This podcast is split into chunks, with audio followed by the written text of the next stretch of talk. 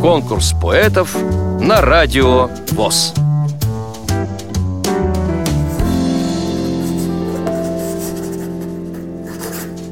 Я Щербаков Владимир Иннокентьевич. Родился 25 марта 1956 года в городе Абакане, Республики Хакасия. Окончил Абаканское музыкальное училище, работал в детской музыкальной школе и на Абаканском УПП ВОЗ. Номинирован на соискание Национальной литературной премии «Поэт года 2017». Публикация стихов «Альманах. Поэт года 2017». Том 8. Альманах «Юмор.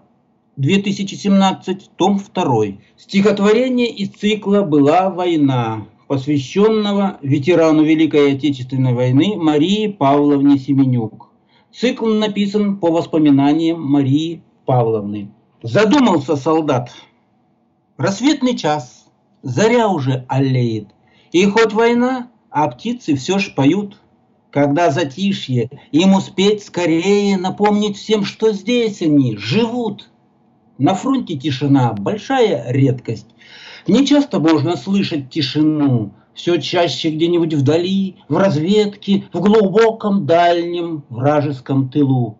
А здесь, где край передний пролегает, безмолвие на несколько минут, когда все тихо, даже не стреляют. Поднимешь голову, там облака плывут. Вот молодой боец из пополнения встал во весь рост, любуется зарей. Наверное, вспомнил он свою деревню, лес вдалеке и домик свой родной. Ушел в себя, а на лице улыбка, как будто видит он чудесный сон. Родной забор, в заборе том калитка, к ней не спеша с гуляния идет он. Но в тот же миг все разом загудело, Фашисты начали свой утренний обстрел. Все вздыбилось, завыло, заревело. Ложись, команда, может, будешь цел.